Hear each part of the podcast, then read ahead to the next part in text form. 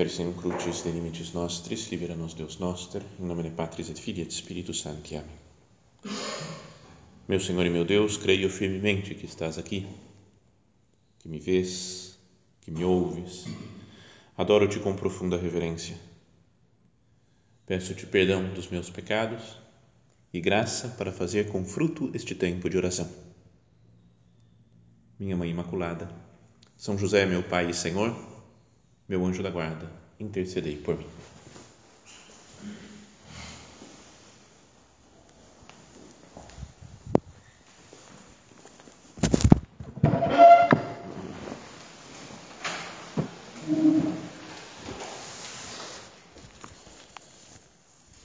Gostaria de meditar em uma passagem da Sagrada Escritura do Evangelho de São Mateus, que foi o Evangelho da missa de um desses últimos dias, não sei, um desses dias ao longo dessa semana, e que Jesus conta aquela parábola em que os vários trabalhadores são contratados para trabalhar na vinha do Senhor ao longo do, das horas do dia.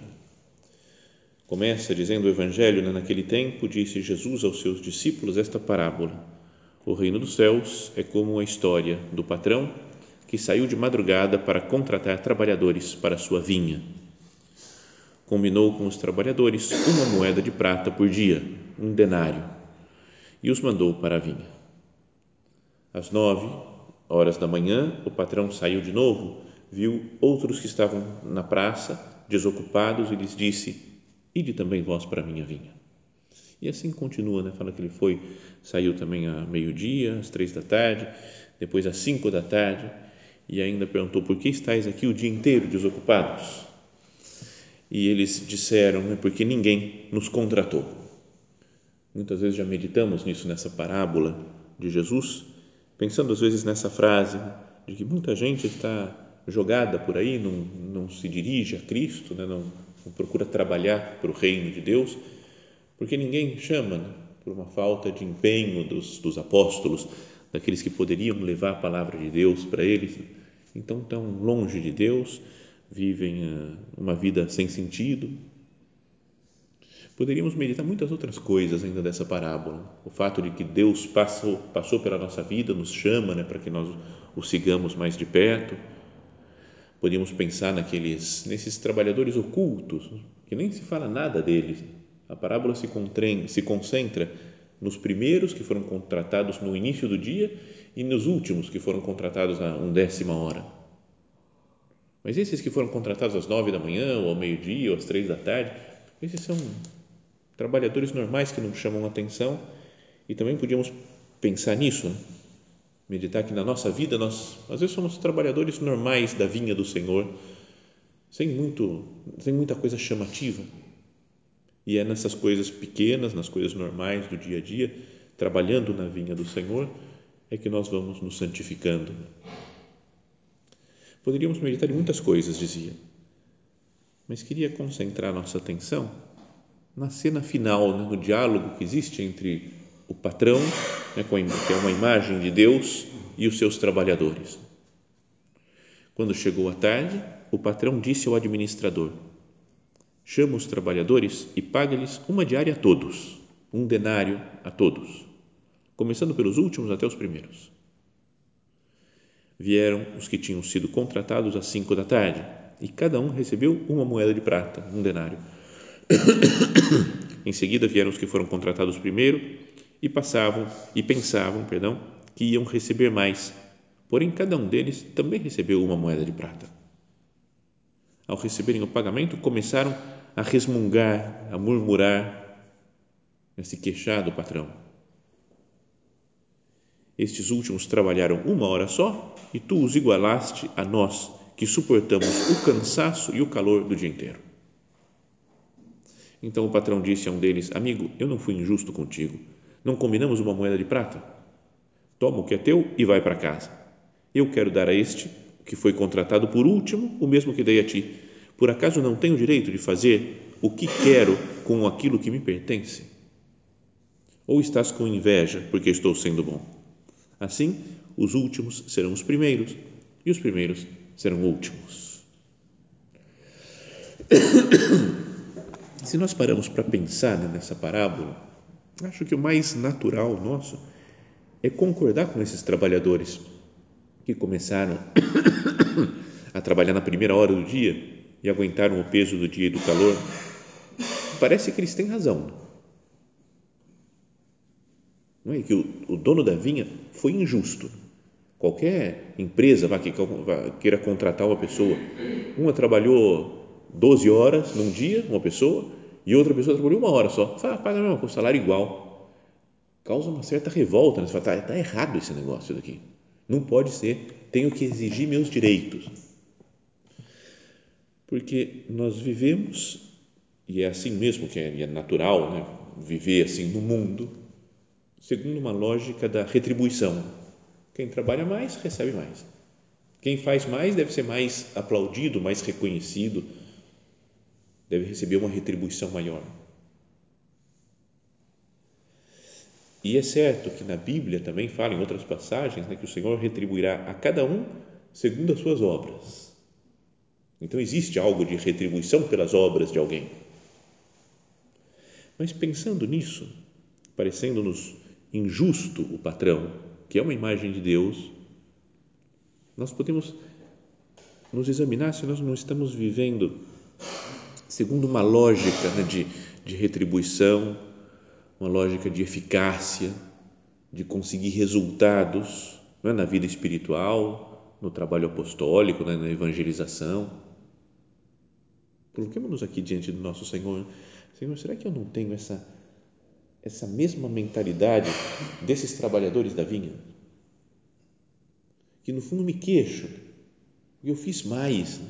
comparando-nos com outras pessoas, por exemplo, que procuram viver entregues a Deus, que procuram fazer coisas por Deus. Olha, eu fiz mais, eu consegui mais gente, eu lutei mais, alcancei mais metas espirituais.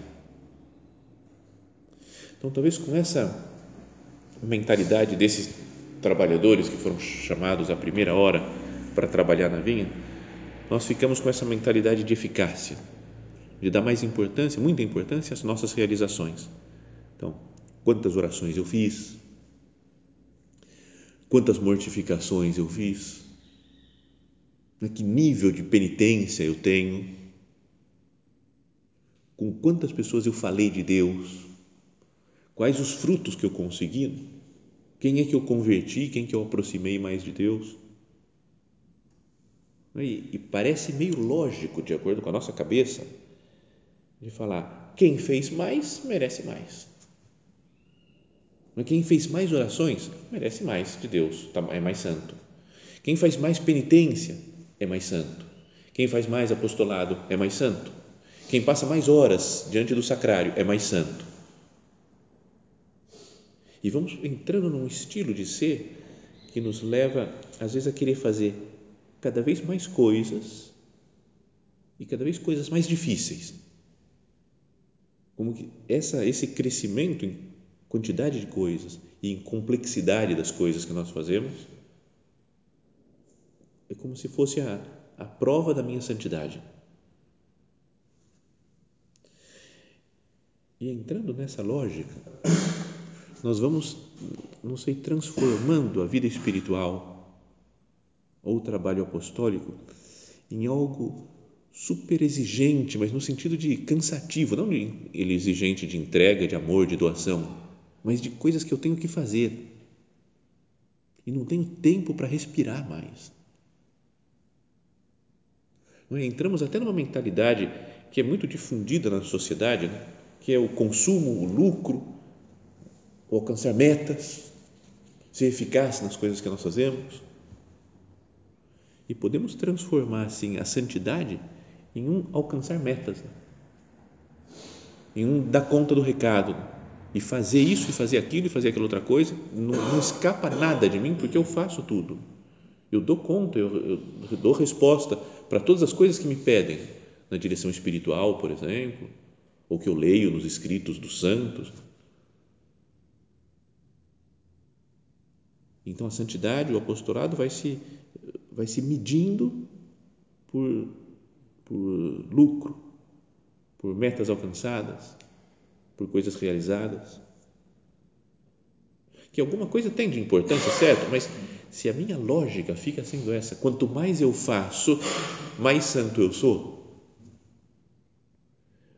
eu tô, não sei, eu tô tirando o poder da graça de Deus. Né, se eu procuro uma, uma coisa no estilo ISO 9001 de qualidade, de santidade e de apostolado, porque eu consigo dar conta de tudo, eu estou transformando a santidade e a evangelização, o apostolado, em algo meramente humano, que segue a nossa lógica, que não é que seja desprezível a nossa lógica, não, não, não tem que pensar, tem só que fazer o que Deus fala. Deus nos deu uma inteligência para raciocinar, para chegar a algumas conclusões, mas com essa mentalidade dos trabalhadores da primeira hora que vão trabalhar na vinha do Senhor, com essa mentalidade eu vou transformando a santidade, o apostolado, em algo puramente humano e assim consideramos mais santo quem reza mais, quem tem mais fruto apostólico, quem consegue mais virtudes humanas.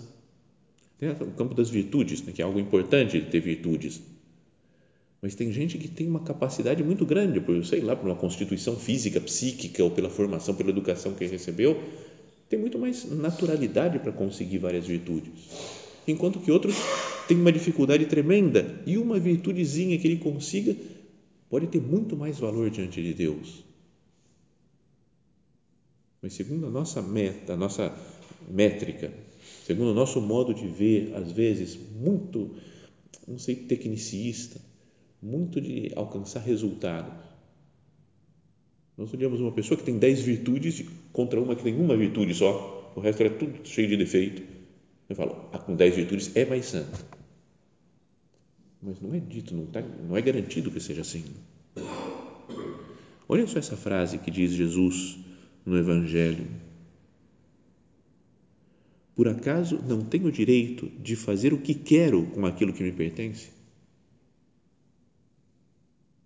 Se Deus, não sei, é, quem, é Ele quem retribui de acordo com as nossas obras, para que obra será que Ele está preocupado em receber Jesus?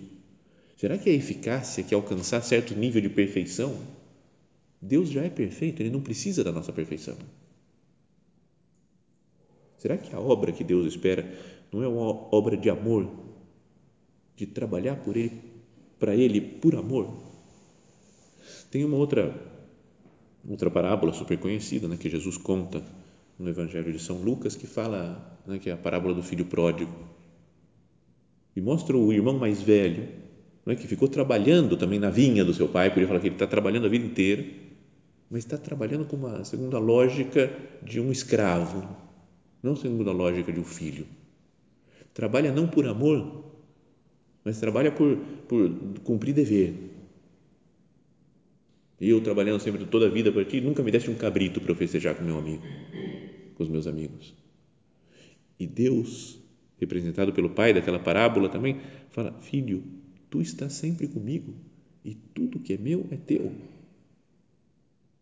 Para de, para de reclamar tudo. Se você está na vinha trabalhando, tudo que é meu é teu também. Podíamos pensar que nessa parábola também, não interessa se você chegou no começo do dia, se chegou no final do dia, tudo que é meu é teu. As coisas de Deus são nossas quando nós vivemos entregues a Ele, quando procuramos frequentar os sacramentos, quando vivemos na Sua presença. Então, que eu não caia nessa lógica puramente humana. Eu vou fazer mais para ganhar mais.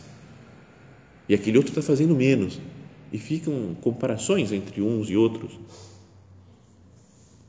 Com a lógica do êxito, com a lógica do, da retribuição pelas metas alcançadas, pelos propósitos cumpridos, porque eu fiz, me planejei, fiz uns propósitos, cumpri os propósitos do santo. Com essa lógica, nós tiramos o poder da graça. Porque passa a ser, repara bem, uma coisa minha na santidade. E eu faço o propósito, vou rezar depois da missa uma Ave Maria. Esse é o meu propósito. Acabou a missa, rezei uma Ave Maria. Yes! Caminhei para a santidade. Será? Se eu não cresço no amor, mas fico focado em mim, nas coisas que eu consigo realizar,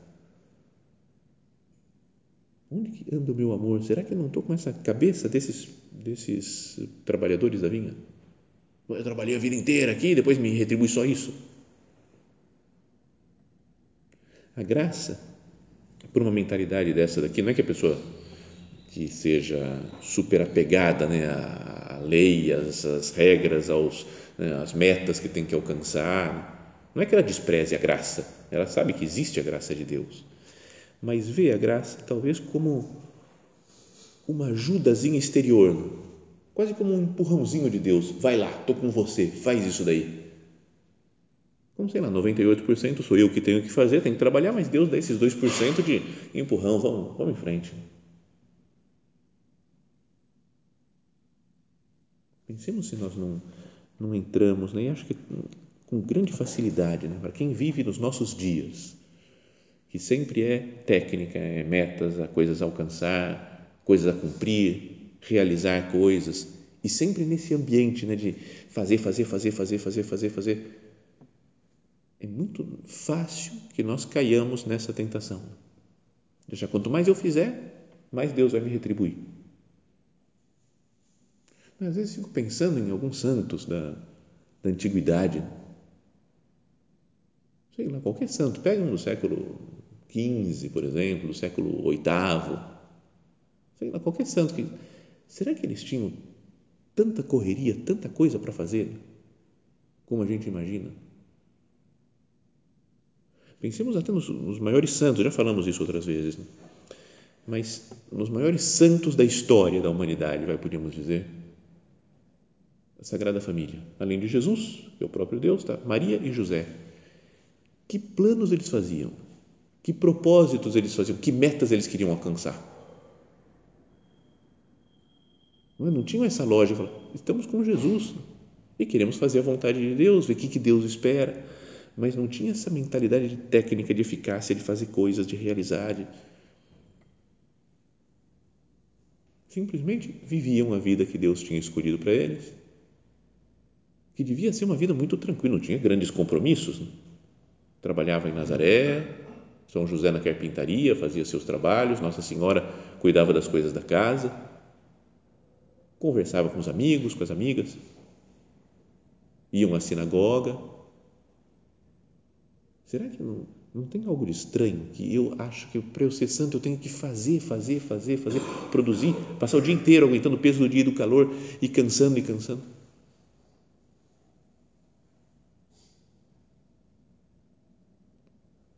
Senhor, ajuda-nos a ver a Sua vontade.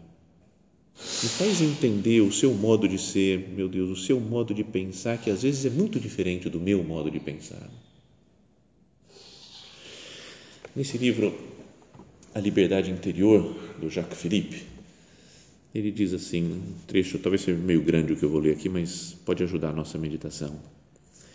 Ele fala assim: a lei, não no que ela nos prescreve, porque é bom, então é natural, é bom que exista lei, Existe a lei de Deus, a lei dos mandamentos, outras leis, mesmo leis eclesiásticas, de que, que dirigem um pouco o povo para saber como tem que caminhar para Deus, que prescreve coisas boas. Então ele diz assim: a lei, não no que ela nos prescreve, que é bom, mas enquanto lógica de vida, maneira de situar-se diante de Deus, é perversa e leva à morte, pois contradiz a verdade da gratuidade da salvação e acaba por matar o amor. E aí fala o que pode acontecer. Né? É, perdão, é essa coisa a gente pode esquecer que às vezes o segmento de Cristo é um segmento de amor. Que a vida junto com Deus deve ser uma vida de amor. Senhor, eu quero te amar, eu quero fazer as coisas por amor, não porque tenho que cumprir. Imagina como num casamento, se nós fôssemos casados, o que, que nós faríamos? Ou se uma pessoa casada, no momento de casar, ele não está pensando, bom, as regras do casamento são essa, essa, essa, essa. Então nós temos como nos comportar assim, assim, assim. Tudo bem, ele sabe que tem que se comportar bem, que tem que tratar bem a esposa, ou a esposa tem que tratar bem o marido. Mas nós nos casamos porque nós nos amamos. Eu quero dividir a minha vida. A razão do casamento deve ser o amor. Eu quero compartilhar a minha vida com você. Os dois serão uma só carne. Podia dizer, os dois serão uma só vida. Então, algo parecido com Deus também acontece. Eu não, não quero cumprir uma série de deveres para que Deus esteja contente comigo. Eu quero compartilhar minha vida com Ele, é por amor a minha existência. A razão do seguimento de Cristo deve ser o amor, mas Ele nos amou primeiro. Peçamos ao Senhor que nós façamos as coisas por amor, não para conseguir alguma retribuição de alguma coisa.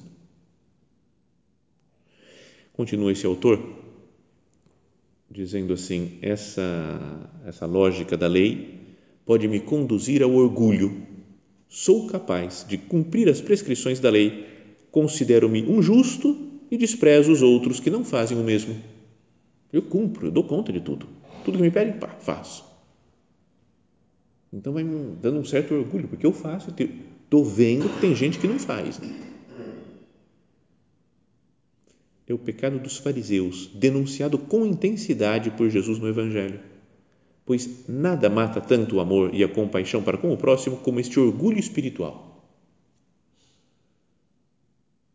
Senhor, me afasta desse orgulho espiritual. Quando eu vejo que dou conta das coisas, que faço tudo que me pedem para fazer, tudo que a igreja pede para fazer, o que a obra pede para fazer, eu posso entrar nesse orgulho espiritual. Mas isso daí é quando a pessoa cumpre tudo. E tem o problema da pessoa que vive segundo a lei também, mas não cumpre nada da lei. Mas está vivendo, a mentalidade é a mentalidade de lei, de eficácia, de resultados. E fala que são esse Jacques Felipe.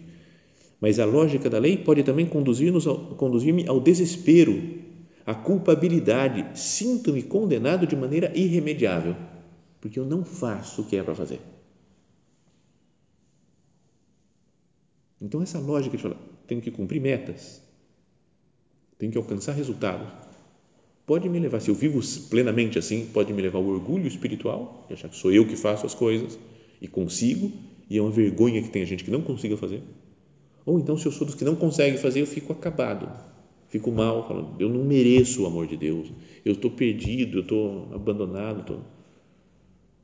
De novo, é como a história da parábola do filho pródigo.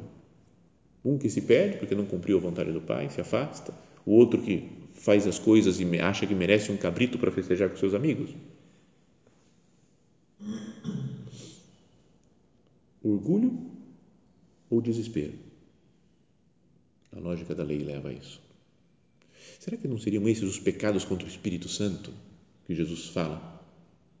A coisa mais firme que fala Jesus, mais dura. Esse não vai ter pecado nem aqui nem nunca. Os pecados contra o Espírito Santo. Em geral, a gente, quando ouve isso, fica super preocupado. Será que eu já pequei contra o Espírito Santo? Fiz alguma coisa? E o pecado contra o Espírito Santo ensina, né, até a doutrina da igreja, são essas coisas de desprezar a ajuda de Deus. E despreza quem é orgulhoso e fala, eu consigo e despreza quem entra no desespero. Para eu não consigo. E os dois falam, Deus nem, nem ajuda muito, né? o Espírito Santo, o santificador, não tem muito o que fazer. Ou porque eu faço tudo, ou porque eu não faço nada. Então, quando fala na Sagrada Escritura que Deus retribui a cada um segundo as suas obras, será que as obras, a obra que Deus espera não é o amor? As minhas obras, eu sigo a lógica da lei, a minha obra está sendo orgulho ou desespero.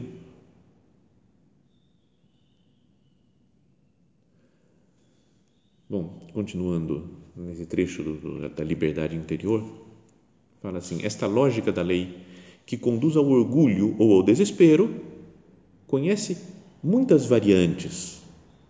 E aí começa a explicar como é que a pessoa atua, como que ela, o que, que a pessoa faz quando ela está dentro dessa lógica da retribuição, do mérito, do, do metas alcançadas. Assim, essa lógica da lei conduz ao orgulho, que conduz ao orgulho ou ao desespero, conhece muitas variantes. Primeiro, a piedade rígida, daquele que em tudo age por dever, como se tivesse uma dívida a pagar a Deus, enquanto que sobre a cruz, Cristo quitou todo o débito do homem com relação a Deus e nos chama a entregar-lhe tudo em troca por amor, em reconhecimento e não em virtude de uma dívida qualquer. Uma piedade rígida. Né? Eu tenho que rezar tanto tempo, porque senão eu estou perdido. Senão eu não vou me salvar se não rezar tanto tempo. E marca o tempo, isso daqui tem que fazer. Cristo já morreu na cruz por mim e me ama. O que ele pede é o meu amor, não a minha perfeição técnica. O outro fala, o medo, outra característica, outra variante da, dessa piedade, dessa, dessa lógica da lei. O medo daquele que se sente sempre culpado e tem o sentimento de jamais fazer por Deus o necessário. Será que eu não sou assim também?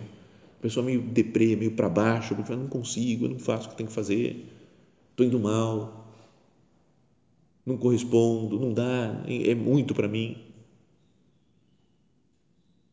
Ou fala a me, outra, a mentalidade mercantilista daquele que calcula seus méritos, mede seus progressos, passa seu tempo a esperar de Deus a recompensa por seus esforços e se queixa quando as coisas não vão como ele gostaria. Quantas vezes, Senhor, eu quero alcançar metas? Né? Quantas vezes eu quero, não sei, medir os meus méritos, né? vou calcular os meus méritos, vou medir os meus progressos e fico calculando se está bom, se não está.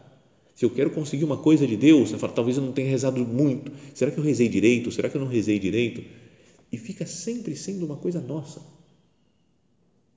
Não é? Pensa, se eu rezo para Deus para que Ele me dê alguma coisa, o que quer que seja, rezei, e Ele não deu, como é que eu aceito isso? Eu falo, bom, tá bom, talvez não tenha sido vontade de Deus. Em paz, com amor, ou falo, não, eu não rezei direito. Está vendo? Sempre focado em mim.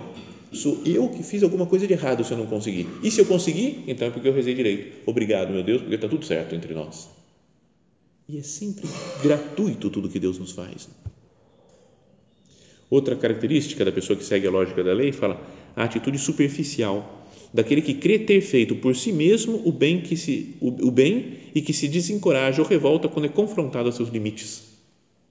A pessoa que acha, eu que faço as coisas. E quando encontrou um limite, a pessoa fica nervosa. Ou ainda a estreiteza de espírito, daquele que tudo mede segundo suas prescrições estreitas.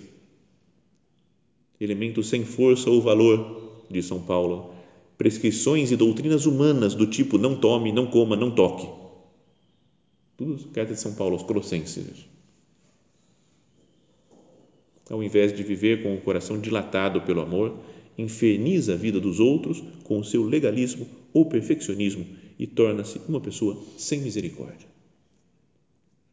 Senhor, que eu não seja assim, que eu não viva de acordo com essa lógica da lei, que eu viva de acordo com a, a gratuidade do amor, da graça. A graça, a palavra graça é algo que é de graça, que é gratuito, que Deus nos dá sem mérito nosso o mérito é de Cristo que morreu na cruz por nós. E quando somos batizados, né, entramos nessa, nesse mundo da graça, em que Deus nos invade, toma conta de nós. E que nós vivamos o amor com os outros gratuitamente também. Dai de graça o que de graça recebestes.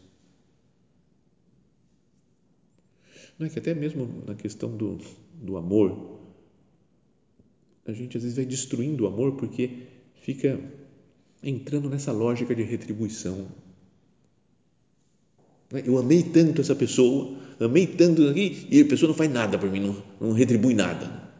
Como o filho mais velho da parábola do filho pródigo. Trabalhando tantos anos, nunca me deste um cabrito para festejar.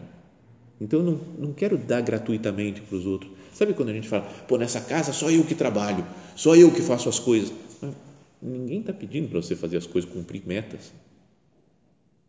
A nossa entrega é por amor. Se nessa casa eu faço tudo, tudo bem, é por amor. Eu estou aqui por amor, não tenho, não precisa me dar nada em troca. É como que é aquela frase, né? não tem o texto exato aqui do nosso padre, né? quando ele fala né, que ninguém no mundo me deve nada porque eu não trabalhei pelo mundo. Ninguém no mundo deve nada, estou trabalhando para as pessoas, estou servindo as pessoas por amor a Deus e por amor às pessoas.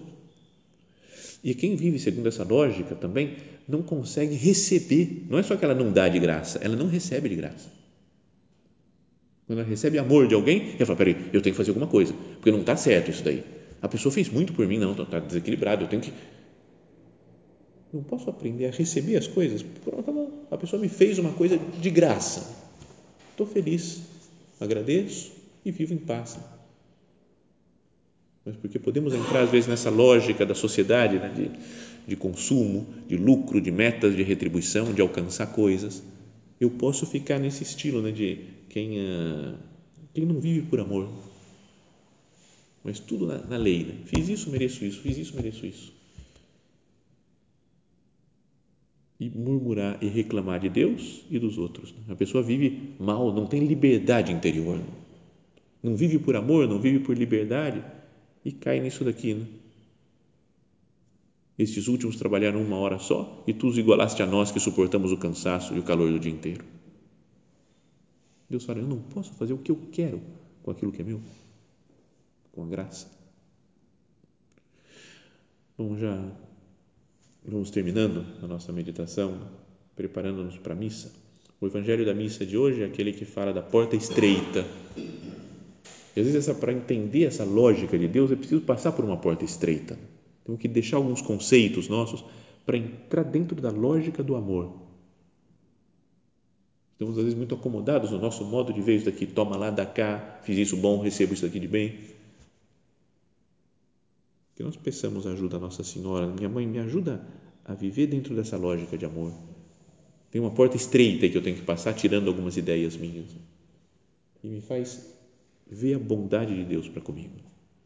Que Nossa Senhora, que viveu sempre de amor, né, contemplando o seu Filho Jesus, nos ensine né, a não olhar para nós mesmos, o que nós fizemos ou deixamos de fazer, mas que nós olhemos por amor, por amor para seu Filho Jesus.